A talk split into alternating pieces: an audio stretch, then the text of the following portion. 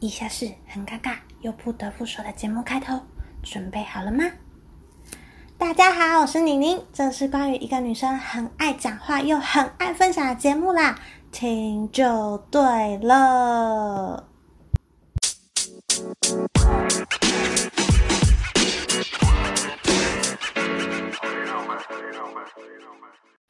嗨嗨，欢迎回到 CNN 好奇宁宁的频道。我真没想到，我竟然还会想要录音，因为我刚从台北回来，然后现在是差不多九点二十六分。其实我超累的，但是我就觉得说我一定要把我今天刚看到的歌剧魅影赶快把它记录下来，不然可能隔了一个礼拜，我就会忘记上礼拜看了什么，然后感想是什么。那我这礼拜就是去台北小巨蛋看了歌剧魅影，所以呢，这礼拜就是。简单的跟大家分享我的心得。那我先跟大家聊一下，就是我有一个习惯，就是每一年我都要去歌剧院啊，或是小巨蛋看一场可能演唱会啊，或是歌舞剧，或是舞台剧。那我会这样的原因，是因为我在高中的时候啊，我有一个就是到现在我都还很喜欢的偶像，就是大陆演员胡歌。那因为他是大陆人嘛，很少来台湾。他那时候就是刚好来台湾演一部。歌呃舞台剧叫做《如梦之梦》，然后我就二话不说跟我妈讲说我要去台北看她表演。那因为我从小是个妈宝，然后我妈就说不行，但我求了她求了很久。然后因为那时候我是高中生，我妈就基本上不太放心。可是我就看她就看我这么坚持之后就好啦，因为刚好我哥在桃园。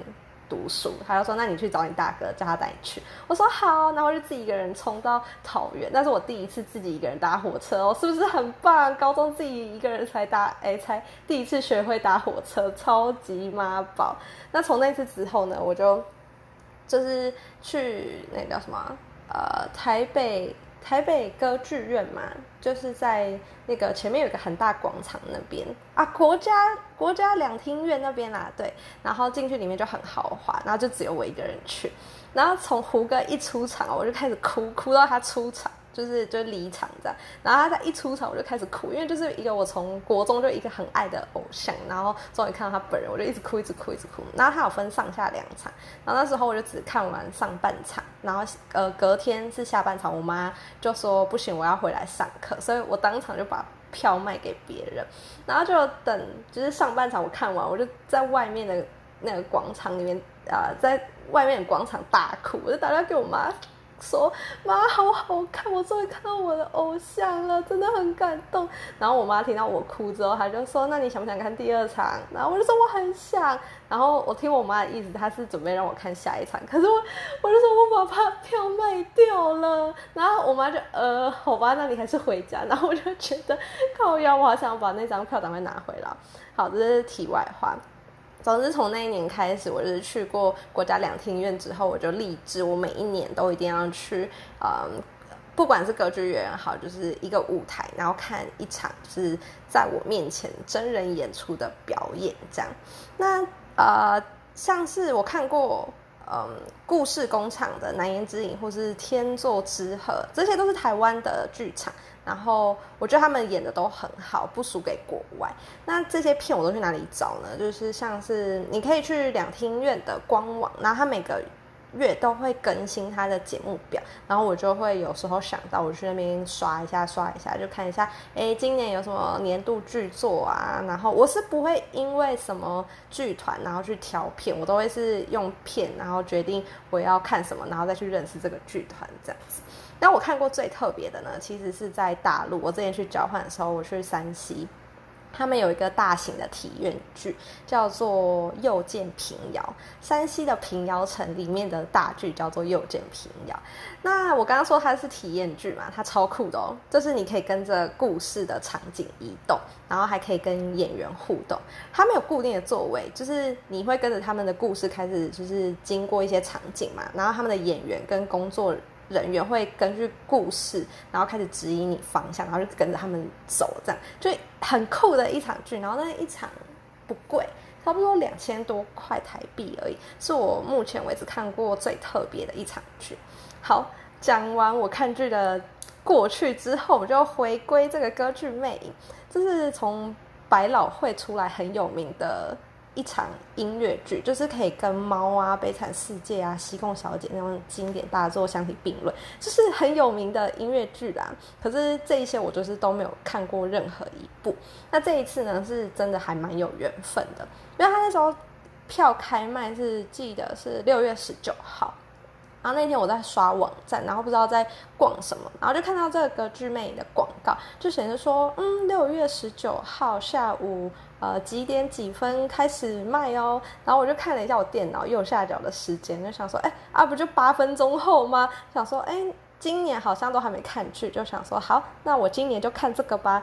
然后我就在那边等，刷刷刷刷刷，然后就点进去。然后因为我不知道《歌剧魅影》就是在台湾的热度怎么样，我只知道它是就是全球很有名这样。那我不知道在台湾的热度怎么样，我就很放松的，然后随便点，然后随便按座位日期，我就点进去之后呢，我就订票。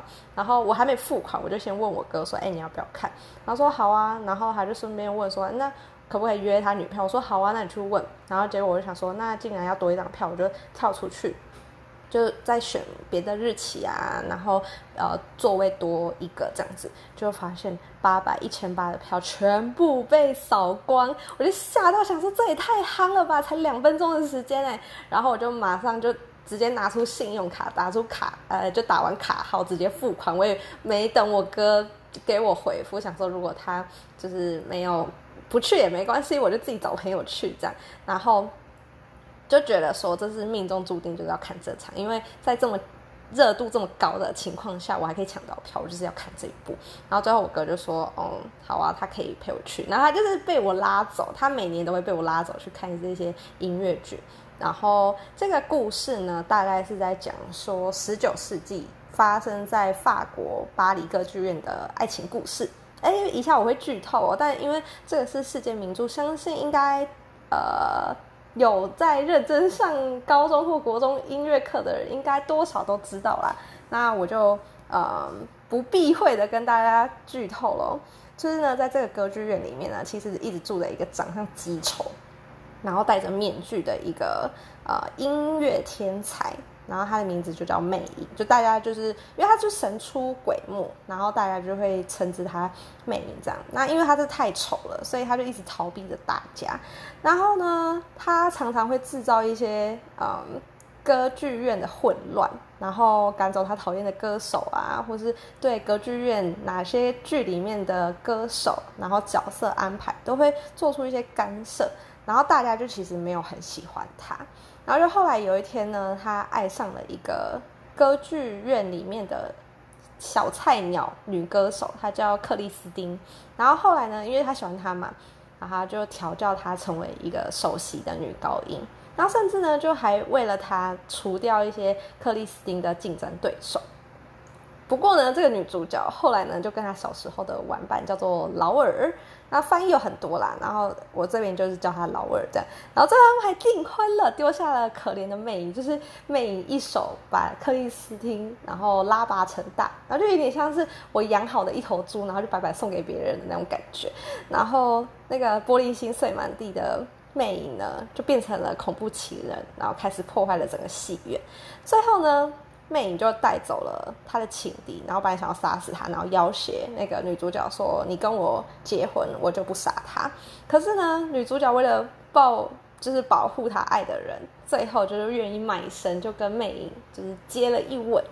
最后呢，我觉得他不亲还好，然后亲下去就觉得更讽刺。最后呢，魅影就发现说这个爱情。这个这条他们两个爱情就是注定他就是要离开的那一方，然后就放着他们两个远走高飞，然后最后自己就留下了一一顶面具，然后从此就消失不见。那故事大概就是这样一个还蛮简单的爱情故事。其实我一开始没有了解整个故事的背景，我就去看这场剧，然后看到一半我就直觉判断这就是一个法国背景、法国编剧的音乐剧。为什么呢？因为实在太悲惨了啦。然后法国就是以悲剧闻名嘛。然后这这个悲剧又不会让我觉得很怎么讲，很难过吗？就是一个会让人家用一个欣赏的态度去看这个悲剧的感觉。那他最后啊，魅影送走他心爱的女人的时候呢，有唱一首歌，就是还蛮有名，叫做《The Music of the Night》。他唱的时候，最后那一幕我真的有哭两滴眼泪出来，因为他唱的真的是很撕心裂肺，你知道吗？就啊，就是他有那个就是男高音啊，男低音，不是最后都会拉那个长音嘛，然后配合他的肢体语言，我就觉得妈的，真的太感动了！你怎么可以让你心爱的女人跟着他心爱的男人离开？那你爱了他这么多年，然后我觉得好难过，然后我就不得不佩服，就是这个男主角。特别介绍一下他的名字，他叫 Jonathan Ross，哎，Roxmouth，对，这名字有点难念。然后他本人其实蛮帅的，然后他唱歌，我觉得他的音色是所有演员里面，呃，音色最特别的，然后唱起来声音特别浑厚，然后呃，很推荐大家去仔细听他，如果还没听过，很建议大家仔细去听他的音色，真的会有那种耳朵怀孕的感觉。那其实呢，整个剧情就很八点档的戏嘛，就是很很简单爱情故事。但是呢，透过音乐剧的演员啊，加上他们唱的歌，尤其是女高音，就啊的那种，我就哦，真的会起鸡皮疙瘩，你知道吗？好，那讲完大概歌剧魅影的故事跟整个感觉就到这边。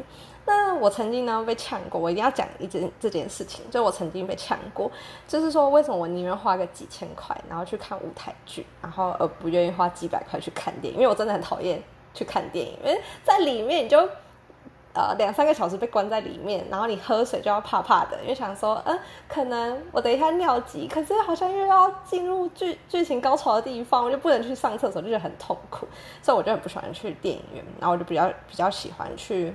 看舞台剧，但是说不是说电影院，呃，电影有有它的好啦，但是，嗯，怎么讲，就是整个氛围来说，我觉得舞台剧。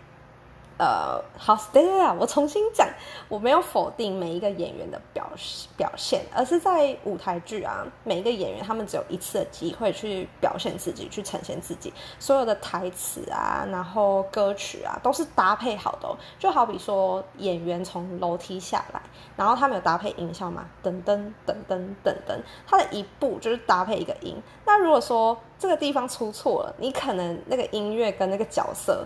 的动作就没办法打起来，然后这是小地方。那如果是大地方，你可能一个地方出错，你整部戏就会变得很奇怪，然后可能节奏全部乱掉，然后整部戏就会毁掉了。然后再加上啊，他们我们是直接看他们表演嘛，很多动作不能放特写，所以他们只能用他们自己的肢体语言去表达当下他们想要告诉给观众的东西。所以，如果你们仔细去欣赏他们的动作，会真心的很佩服舞台剧的演员。好，所以呢，我就是在这边反驳那一些就是问我说，为什么宁愿花几千块去看舞台剧，也不愿意看电影的人。那明年呢，我有刷了一下节目表，好像明年会有那个音乐剧很有名的那个猫，好像会有演出，然后希望我还可以买。到票，有兴趣的人可以来约我，因为我哥说他看过了，但因为我还蛮想看这个的，或是之前有一部那个什么《狮子王》，我也很想看，但是那时候好像我刚从国外回来，花了很多钱，我不敢再花钱去看那个了，不然那个感觉也很好看。好，那歌剧魅影就大概简单分享就这样啦。那我想稍微聊一下我这次去台北住的饭店，因为呢，这是我遇过一个设备最奇葩的饭店。它本身的地理位置啊，超赞哦，就在南京复兴站旁边，走两分钟就到了。然后捷运站出来还有一家美食百货公司，就是整栋都是卖吃的这样。然后饭店对面有酒吧，超级方便，就是你喝完就可以直接回饭店睡觉的那种。然后呢，他的房间里面呢，撇出一些可能平常放在房间，你可能就会稍微惊奇一点，像是什么呃熨斗，然后浴室里面有电视，这好像都还好。然后电脑嘛，但是一些正常饭店是不会出现啦。然后还有那个那个什么重低音喇叭。那最惊讶的呢是什么？你知道吗？就是我今天要特别跟大家介绍的，就是洗衣机跟微波炉。洗衣机它不是说放在外面大家公共使用，是直接房间里面放一个洗衣机给你。然后微波炉是每个房间，哎，我不知道每每个房间有没有，但是我们房间就有这样。然后呃，这样的一个房间呢，一个晚上多少钱？你们猜？啦啦啦啦啦啦啦啦啦，两千多块而已哦，是不是 CP 值超高？我决定以后如果去台北要住宿的话，我都想要住这间啊！哎，我好像忘记。说它叫什么名字，对不对？它叫做天阁酒店，然后是复兴馆。好，总之呢，这礼拜就是推荐大家歌剧魅影这件事情，然后还有提倡有机会的话可以去看看，就是舞台剧或是歌舞剧，然后还有推荐 很厉害的台北饭店。然后这礼拜呢，其实我没有偷懒啦，就是我想要讲的主题我有准备，但是因为刚好要去台北，就刚好没有时间，然后加上歌剧魅影真的太赞了，所以就录一个特别篇给大家。那好歌时间呢，当然就是要播放一小段歌剧魅影，然后给大家听。那就因为这个 Spotify 好像没没有那个音乐，所以我是截取 YouTube 一小段，所以它好像音质会有一点点不太好，但是就是只是给大家回忆一下这样，然后跟大家介绍这部剧。那这首歌是在魅影出来的时候，就是它的主题曲的那首歌，叫做《The Phantom of the Opera》。天哪，我的英文是不是有点烂？好，Anyway，反正就是它的主题曲，你随便搜都搜得到啦。然后这首歌就是大家很常听到噔噔噔噔噔噔噔的那首歌，真的很好听。然后就听完这首，就因为它前三幕其实我有看到有点想睡，因为它前面铺陈的有点久，但它这首歌一出来，我就整个人醒了，然后后面就觉得嗯超好看，这样好哦。对了对了对，我要再讲一件事情，就是呢，我今天有在 IG 发说我来看歌剧魅影，然后就有一个听众呢就问我说，哎，歌剧魅影是那个 Do a dear a female dear 的那一部吗？我看了傻眼，我想说这差那么多，我在这边回你。真正的呃，歌剧魅影是我等一下放的那首歌，你给我好好听。然后你说的那首歌呢，它是一部叫做《真善美》的电影，哎，它有拍成电影，然后也有歌舞剧，然后我有看过，所以我知道你在讲哪一个。那这两部是不一样的。然后推荐你有机会的话，真的可以去歌剧院听一下，真的不会后悔。然后。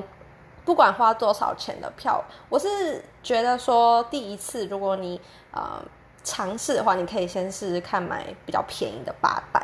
那你之后喜欢上这件事情，你就可以开始往上跳，可能买个两三千的，我觉得都是值得的。像这一部歌剧魅影，如果他还有机会再来台湾，我可能下一次就会再买，就是更前面可以看到更全面的票。嗯，好。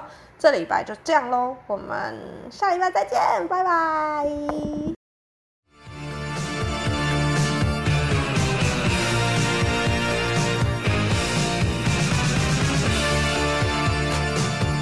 In sleep he sang to me, in dreams he came, that voice which calls to me and speaks my name.